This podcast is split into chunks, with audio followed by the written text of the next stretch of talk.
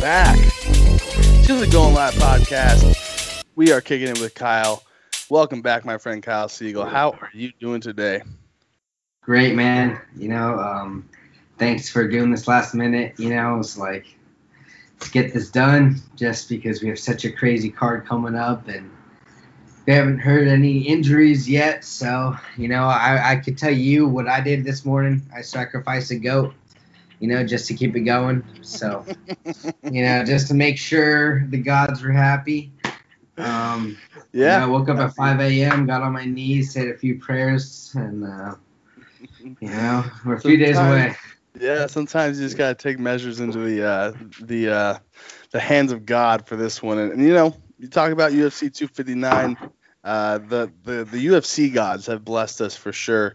This was honestly, if you really break it down, this could be, when you look back on it, the best pay-per-view card of all time. I mean, it is legitimately that stacked. And, it obviously all depends on what happens with the fights, if they're bangers and they're not boring and blah, blah, blah. But, man, UFC 259, we got 8 fights to cover. That is the most fights we've ever covered on one podcast, so this might go a little long. But before we do get into all that, let me just get out of the way, the news, what's happening right now. Aaron Boone, he will be taking immediate medical leave from the Yankees as he will have surgery to have a pacemaker put in. So hopefully everything goes well there. We give our best to him. Tyrell Williams signs a 1-year, $6.2 million deal in Detroit. And Golden Tate, he was released from the Giants today. And then real quick, just to end it out, we have some UFC news, actually. Alistair Overeem and Junior dos Santos both released from the UFC. Pretty big, to be honest with you. Pretty big. They are both legends of the sport, probably both future Hall of Famers. So, although it's not surprising, I think it is somewhat weird to see that name. But here's what it's funny because when you look at some of these guys' salaries, though, like Alistair Overeem's making 500-600K a fight. That guy fights 2-3 times. He may never be a champion, but he's making a living. That's It's a pretty damn good living, I gotta say. Especially with all the benefits, with his age. But, Overeem was talking about trying to be champion. I think Volkov absolutely just dismantled him, and that's not something where, Overeem had a really good fight against Jairzinho Rozenstruik. We saw what happened, but, where he won 4 rounds. Obviously, he got knocked out at the end, but he was winning those rounds. But I think it was a good call just because Dana realizes, he needs some new blood. And this heavyweight division is about to get so messed up with what happens with this Stipe, this John Jones. If Adesanya beats Błachowicz, Adesanya could be the first triple champ, So, I think it's a smart call because, Overeem, he could get a job at any other MMA faction in the world, hands down. So could JD. Yeah, and with his kickboxing background for Overeem, I don't think that ONE Championship is out of the question completely. But I do think that Bellator would be pretty smart. Obviously, they won't be able to pay him as much as he's used to in the UFC. But you talk about a heavyweight division that is kind of stagnant at the moment. Bellator's could kind of use that, that little bit of star power in there. You have, obviously, Romero and Anthony Johnson coming to the table, but they're both fighting at light heavyweights. So you have all these big free agents and all, I guess you can call them big free agents. Big free agents for Bellator. Overeem would probably fit well, but I wouldn't be surprised whatsoever if he finds himself in a PFL or, even a ONE, man. Even a ONE. What about you? You think he could do you think he'll go – because ONE has kickboxing, right? But it's harder because you got to move over to Asia, to do that. You got to be ready to – have your family going to Thailand and Malaysia, and all these spots, and be prepared, ONE is awesome. We'll talk about it on a later podcast on some of the greater ONE fights and their deal with TNT they just signed, so now you can see live ONE Championship fights, Yep. So, it's awesome to see that now we have ONE Bellator and then, of course, UFC, but I don't know. Junior dos Santos, I think he's in a way worse position just because his track record, but same. He's in the same boat. He could get a job at any one of those places, but yeah, if JDS really wants to continue, I think he will. I think that's the question that he'll answer himself, obviously. But in terms of Overeem, you know, Bellator is probably, you know, with them coming to Showtime, they have some real American, some viewers. So it'll be interesting to see what happens with those two. But let's move on. Let's get to the let's get to the UFC. You know, the bread and butter. Let's get to the bread and butter here, and we start off at a very interesting fight right now. Askar Askarov against Joseph Benavidez at 125 pounds.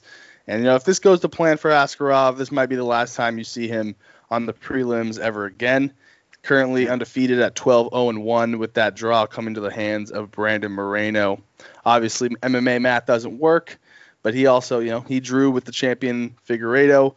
So, you know, it just goes to show you how good Askarov really is. And, you know, Benavidez coming off two back-to-back losses for the first time in his career. Underdog, and, you know, he's a legend of this sport. So this is going to be interesting. He obviously has wins over Cejudo. You know, only real losses are to Figgy and DJ. So his resume is strong. He's obviously still an elite fighter. And now he doesn't have to worry too much about that title, you know, that title run. Do you think this kind of eases the mind a little bit for him and he gets the job done? Or what do you see in this fight? Because this is a real dogfight potential. This is real. It's a tough comeback in flyweight. But, I mean, Benavidez got destroyed in both matches with Figueiredo. And Moreno, you know, which looked like it was going to be, you know, a 2-3-round knockout for Figueiredo. Moreno lasted the 5 rounds. And now they're doing a rematch because they feel none of these flyweights are adequate enough to fight Figueiredo again. It's plain and simple. And I think Askarov, depending on what he does with Benavidez, will determine the next title shot. The thing about, you know, Askarov is he also has a unanimous decision against Pantoja, who just, you know, shut down the hype of, I think it was Mantel Cape, you know, this past weekend. But Askarov, you know, he's their Khabib version of flyweight, if you want to call it. But it would be interesting, you know. I would love Benavidez to get it, but I could definitely see, like, an Askarov decision get it, you know. And the whole hard thing is, I mean, Benavidez had 2 chances, and both chances Figueiredo looked like, you know, he was just on a whole nother level. And Brandon Moreno took him to that level. So, you know, then it makes me question what would happen with the Benavidez, you know, fighting even Moreno fight or something like that. But, you know, we're going to see. I think this would be a good fight, but my bet, Askarov, unanimous decision. Yeah, I got Askarov in this one as well. I think he is, you know, he's slowly but surely climbing up the ranks of the 125 division. And, you know, it's tough to be undefeated in the 125 division. You got a lot on the line. You got a lot, you know, not a lot of, you know, room for error in that division. And, you know, you have to be able to bring a name to the table if you want to sell pay-per-views. And so, you know, this win would be just, you know, on the biggest card of the year would be huge for his progress. So I'm with you, Askarov, by a knockout in the 3rd round. It's going to be a good fight. Can't wait for it. Going to be fireworks in that one. Yeah. But let's talk about the next one here because this is one of my favorites. Yeah. Sleeper of the card here. This is some real firepower here. Song Yadong against Kyler Phillips. And the thing about Song Yadong, man, he's 23 years old. Only 23 years old, and he already has 4 performance of the night bonuses, 3 performance of the night, and 1 fight of the night. And I'm sorry. He has 4 fight bonuses and 3 of them performance and 1 of those fight of the night. And he, you know, he's got some serious hands. And so this is going to be, you know, a must win for him, no doubt. But he goes against Kyler Phillips, who is, you know, making his 3rd UFC appearance, 8-1 on his career, 2-0 in the UFC, and probably has the biggest test to date. So what do you like about this fight most, you know, first and foremost? So right away, this is what I'll tell you I like about this fight. So Kyler Phillips came into the Ultimate Fighter Championship, you know, that little thing they do, you know, where to see who can win, you know, that forget what it's called, you know, it's that little training program for the ultimate fighting, you know, the tough, if you want to call it. So Kyler Phillips was picked. They had a draft pick, number 1. He was the number 1 prospect on that entire tournament. Loses 1st round. And, you know, his nickname is Enter the Matrix. And Kyler Phillips' stand-up is, I mean, you're going to see some stand-up that you don't see from any fighter fighting in the one, you know, in this division. And Kyler Phillips now just got his black belt in jiu-jitsu. So what impressed me so much about why they gave Song Yadong Kyler Phillips, especially after Song Yadong questionably barely beat Cheeto Vera. I mean, I thought Marlon Vera beat Song Yadong, as good as he was. But, you know, I think Kyler Phillips is going to bring him a little bit of an upset. You know, if he can weather the storm in the first round, Song Yadong throwing bombs, you know, just like Vera did, I think Kyler Phillips is going to show that he's the real deal. You know, he does have that one loss. I mean, but people forget if he didn't lose that first round in that Ultimate Fighter, you know, when he was on live TV showing how good of a prospect he was, I mean, this guy would be talked about like no doubt. And the fact that he just got a black belt in jiu-jitsu is just, it's pretty unreal. I'm going to go with an upset on Kyler Phillips, you know. I don't know if I'm talking submission, talk out, or TKO, decision, you know, or submission. But as good as Song Yadong is, I do think he's going to be one of the best in that division. I think Kyler Phillips, he is so balanced right now. He's so focused. And as soon as, I mean, either of these guys, I can promise you one thing. Both of these guys you will see in the top 10 in the next year. Hands down. Whoever wins. That's for sure. They're both young guys. But I would go with a Kyler Phillips upset. Want to win some money. It's tough, you know, even a submission, you know. You want to talk about a third-round submission because Song Yadong, he's going to go for guts first round. He tires out second, third round. Or then again, you know, we could see a Song Yadong demolition in the first round, knock him out. But, you know, that's just my prediction. That's why I don't have a gun to my head. Yeah, it's going to be an absolute banger. You got Song Yadong at 150 favorite. Kyler Phillips just a slight underdog at 125. So this is going to be a good fight. Las Vegas thinks it's even.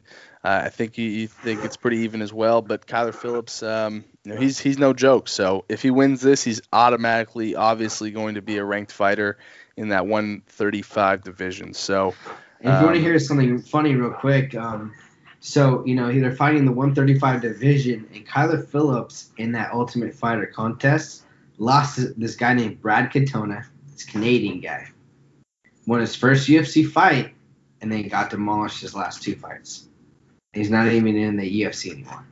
Wow. But meanwhile, you have this guy, Kyler Phillips, you know, who lost him originally. It's just like, it's this whole weird spectrum of careers where, you know, one guy won the Ultimate Fighter.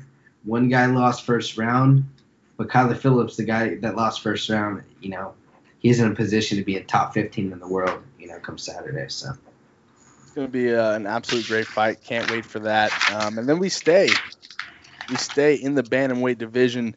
We talk about, you know, some prospects, Song Yadong. You talk about a guy like Kyler Phillips. Well, there's another top prospect here in Casey Kenny, as he goes against the, undoubtedly, in my opinion, the bantamweight GOAT, Dominic Cruz. And this one's real interesting, man. You got Cruz coming off back-to-back losses as well for the first time in his career. Only two losses in the UFC, and they come 4 years apart. Cody no love in 2016, Cejudo in 2020. So, you know, obviously he has been a big... he speaks a lot about not having ring rust and not being a thing.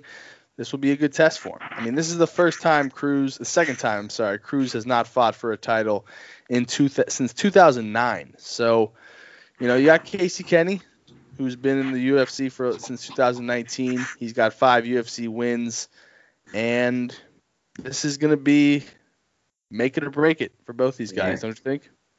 Especially for Dominic Cruz to see where he's going to head, you know. You know, he had that commentary about Keith Peterson reffing his fights. I don't care what you say. I mean, Henry Cejudo, he knocked him out. You know, Henry Cejudo was going to win that fight. Henry Cejudo, I hate his outside antics, but inside the fight, I mean, I think he's the best 135 around the planet, and it's not even close. You know, just because with his knockout power. And I mean, aside from that, though, I mean, I love that Dominic Cruz is fighting. He's not just fighting somebody to get an easy win. He's fighting Casey Kenny, who's 5-1 his last 6. Casey Kenny has showed his relentless style, pressure. And so this fight card is so good that when you have a fight like Casey Kenny versus Dominic Cruz, all you would have to do is like take the Santos and Rakic fight, put it on these prelims, and Dana could have turned it into a free fight night, you know? But instead, this fight night is so good that we're getting this on our prelims. Yeah, it's unbelievable. Honestly, you're correct. If you take this fight, the Cruz fight, the Song Yadong fight, the Benavidez fight, you have Kai Kara France also fighting Tim Elliott, Jake Matthews on the prelims. I mean, this could legitimately be a fight. The prelims to this card could legitimately be a full fight night. You could even do a Dober versus Makachev fight main event. Exactly, and that's what it would be, a very exciting fight card, and that's why I just. Like I said, I hate that goat. Had to squeal this morning, but you know what? I need this card to happen this weekend. It's just unbelievable. We've been let down with so many triple championship pay-per-views. I couldn't tell you. Every time you've seen a triple pay-per-view, Dana's... I haven't done any research on this, but I would bet a good amount of money. The last year or 2 years when they advertised these three-time... title championship fights we're gonna see. We always see things fall out. And it's tough to put a fight like this together, a card like this together. No doubt about it. It's even more funny to see the pay-per-view. They charge people for Usman versus Burns, and then they show a pay-per-view like this. And it's like, okay, somebody wasted his $70, and somebody's going on another stream site. But. Yeah, this one is going to be worth every single dollar. So before we do get to the pay per view, though, the free card. You see Casey Kenny. I mean, Casey Kenny has. Yeah, let's go to that. Your good predictions. No, but I mean, Casey Kenny has legitimately taken out some serious names while in the UFC. Nathan Wood, Ray Borg, even beat Brandon Royval in the LFA. Do you think he has a chance to do this? Because it's going to be tough. I'm actually going to go with Dominic Cruz by decision here. I think if Kenny gets it done, he's going to get it, done by decision, same way. But I'm just going to go Dominic Cruz because I think this is his last hurrah. If I was a betting man, I'd probably go Casey Kenny, unanimous decision just because. But people forget. I mean, he's knocked off Louis Smoka, Ray Borg, Nathaniel Wood. Not like it's a lot of people. And Dominic Cruz did not look bad in that first round against Henry Cejudo. However, he did look absolutely horrible against Cody Garbrandt. I would easily argue his fight against Cody Garbrandt was the worst he's ever fought. But I also think he underestimated Cody. And I mean, look. This bantamweight division is so crazy because one of the fights we're going to talk about later is just, what the hell happened because of that, Mm-hmm. Now we got Jan versus Sterling. Who could have predicted that a year, 2 years ago? So. Not me, that's for sure. So let's get to the fights you got to pay for as we move on to five unbelievable fights.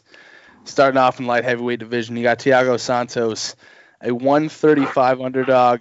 Against Alexander Rakic, who, number 4 against number 2. And Rakic's coming off a win against Anthony Smith after taking a split decision loss. And Thiago Santos coming off back-to-back losses, but those were to 2 Hall of Famers, John Jones and Glover Teixeira. So, yes, he did not do what he needed to do against Glover Teixeira, but I honestly think he's got the opportunity to get back on the horse here. This is a banger. This has a lot of potential for fight of the night. What do you like most about this one? Because you could sell this as a main event in a fight night easily, no problem. It was supposed to be, the main event of last week's card. But Santos, he's coming off that injury where he almost looked like he knocked out Teixeira. But Teixeira, I think he's a whole nother story of what he's done to this light heavyweight division. But also Rakic, I mean, he looked like he was, he was the second coming of Christ when he head kicked Jimi Manuwa into retirement. But the thing is, he did lose against Volkan Ozdemir, and he's looked very good, but he hasn't looked like an absolute. Like, for instance, I would put like a Dominic Reyes or a Jiří Procházka, to beat him at this standpoint. Where Thiago Santos, Santos has knocked out Błachowicz. Let's not forget. You know, he knocked out Jan Błachowicz. Yep. So that's something, you know, I mean, in this fight, I heard some commentary today saying Rakic's talking about how he's going to get a title fight next, things like that. I mean, I think he's got to be more concerned because Santos is going to be pissed. Because Santos knows he got a split decision against Jones. Very, very few people have ever done in the history against John Jones. You know, he got a split decision loss against him. And, you know, in this fight, I mean, I'm going Santos. I'm going to go Santos like a second, third round knockout. I think Rakic could shock the world if he does knock him out in the first round. But I think, to get to Błachowicz and Adesanya, whoever wins that fight, that will also dictate how this decision plays out. And people are forgetting Glover Teixeira. I think he beats either of these guys. Interesting. What Glover does, and Glover is Adesanya's worst matchup, maybe in the entire division. Just absolutely. As funny as that is, but that's another story. Like, speaking of not thinking that would be the case 2 years ago, who would think that Glover Teixeira would be Israel Adesanya's, almost kryptonite potentially? It's just been a weird 2020 to say the least. It's kind of like that Tom Brady conditioning, Yep. Glover's 40 years old, never been better, and all of a sudden now he's taking out these absolute killers. I mean, he got hit from Santos with bombs that knocked out almost every other person. Santos beat Hermanson, Jimi Manuwa, Anthony Smith, and Błachowicz all by knockouts, and then Glover's just like, God damn it, I gotta take my kids to school in the morning, make their ham and cheese. But and I'm just gonna sub you in the second round. The light heavyweight division is absolutely has been stood on its head because of what Glover's been able to do. Yeah. So it's this is a great fight, and to be honest, to kind of piggyback off your point, Thiago Santos was that close to a title itself, and then was that close to a rematch or another title shot before the obvious submission loss. So I'm with you. I got Santos. I actually got some money on this fight. I got Santos by second round knockout. I'd go second over third, definitely, because he is tied out to third. Yeah, I got a motivated Santos taking the dub. So